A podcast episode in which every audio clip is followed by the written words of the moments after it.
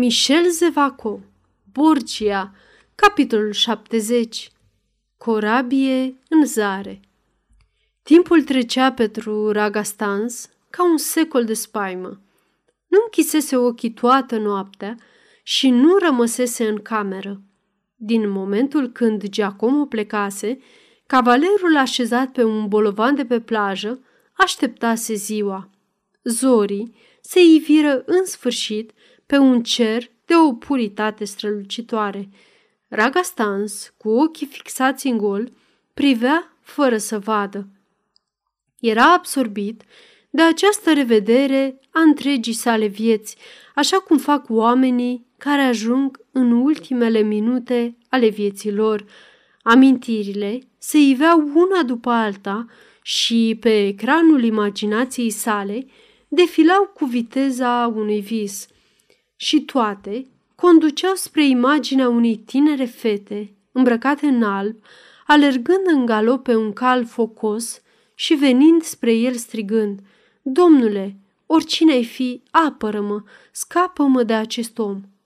Da, el revedea toate acestea și dintre toate amintirile care apăreau și se învârteau în jurul lui, plutea întotdeauna rochia albă a tinerei fete cu ochii atât de tandri și mari, atât de curajoși și blânzi. Orele treceau încet. Veni seara. Racastans era în același loc. Deodată, o voce îl smulse din visare. Vă uitați la pânza care se vede la orizont? Ragastans sări în picioare, îl privi aproape nebun de spaimă pe omul care îi pusese această întrebare indiferentă. Îl recunoscu pe pescar, gazda sa. Ragastans îl apucă violent de braț și îl scutură. Ce spui?" urlă el. O pânză care vine. El este, nu-i așa? El este." Pescarul, surprins, se retrase speriat de expresia de furie care tulburase fața cavalerului. Ragastans își dădu seama de spaima pe care o inspira. Lăsă să-i cadă brațul cu resemnare. Iartă-mă, spuse el cu tristețe. Nu mai știu ce fac. Sunt atât de nefericit. Nu-i nimic. Nu-i nimic, se bâlbâi pescarul și continuă să examineze marea. Ragastans începu să cutreiere plaja și, de fapt, ce dovadă avea că această corabie îl aducea pe Cezar Borgia? Poate că este doar un vas care trece în larg. Vedeți? strigă pescarul. Are vârful îndreptat spre Caprera. Să mă bată Dumnezeu dacă acest vas nu vine de la Ostia. Uite, trebuie să-l vedeți acum. Ragastans întoarse capul. Această corabie venea de la Ostia se îndrepta spre Caprera. Era tot ce trebuia să știe. Era Cezar. Cezar, în câteva ore, va fi la castel. În câteva ore, abominabilul sacrificiu va fi un fapt împlinit. Reveni lângă pescar, atras de o forță invincibilă și privi. De această dată, el văzu clar corabia, este o goeletă de mare viteză, spuse liniștit pescarul. În cât timp crezi că va ajunge aici? Pescarul examina atent starea cerului. În condițiile în care navighează, vasul poate ajunge în această seară către ora 10. Dar nu știu de ce n-au întins toată pânza. Poate au interes să ajungă destul de târziu. Dacă merg așa, vor ajunge la Caprera înainte de miezul nopții. Miezul nopții. O, desigur, vedeți? Nu sunt grăbiți. Dar, domnule, vă interesează corabia aia? De azi noapte nu v-ați mișcat de aici. Da, aștept un prieten. Dacă pescarul ar fi avut obișnuința observației, s-ar fi înfiorat de tonul pe care vorbise Ragastans, dar pescarul nu era decât un observator al mării. Îi ură bună seara musafirului său și se retrase. Ragastans rămase cu ochii fixați pe corabie, Umbrele serii îl învăluiră treptat. Noaptea se lăsă și nu mai văzu nimic. Domnule, este ora nouă, murmură deodată spada capa lângă el.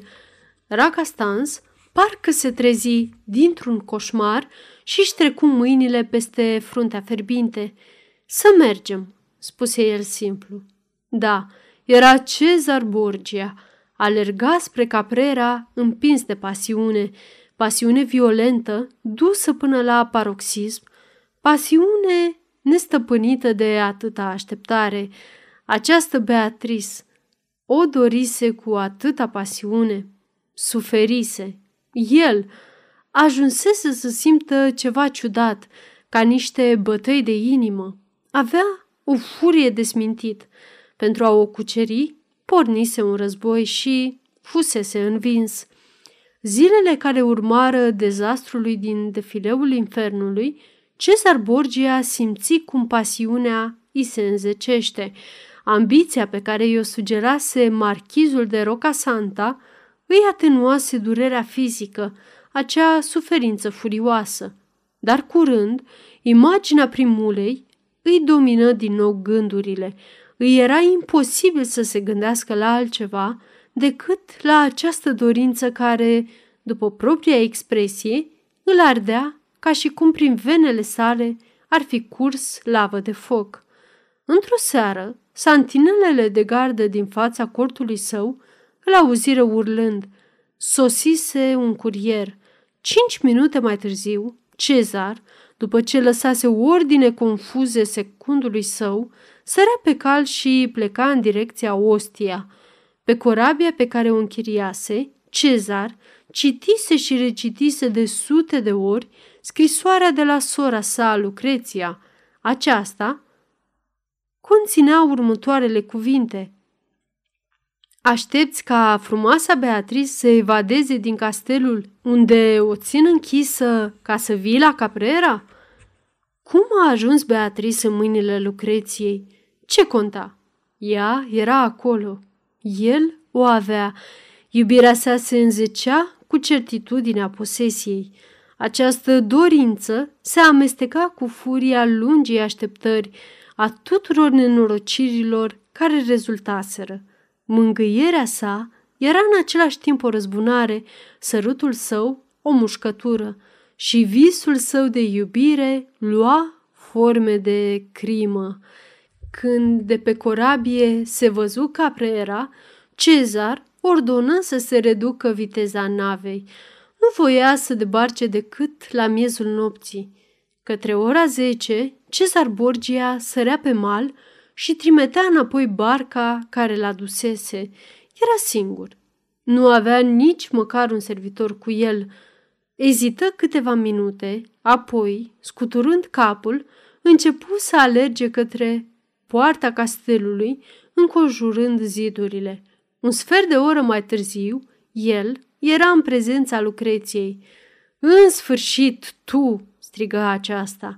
Cezar o examină cu atenție. Era palidă, aproape lividă. El aruncă în jurul lui priviri sângeroase și, cu o voce aspră, ca într-un coșmar, întrebă Ea este aici? O vei vedea."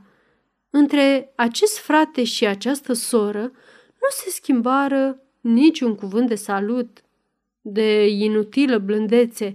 Erau acolo amândoi pentru crimă. În afara crimei nu exista nimic. O vei vedea, spuse Lucreția. Vino. De ce tremuri? Ce contează vino? El o apucă de mână, deci să o ucidă dacă bănuiala sa se confirma. Unde este?" întrebă el. Lucreția apucă mâna lui Cezar și îl conduse rapid prin încăperi. În fața unei uși, ea se opri gâfâind. Ea este aici. Dacă ți rezistă, o omoară. Dacă nu o omor tu, o omor eu. Du-te!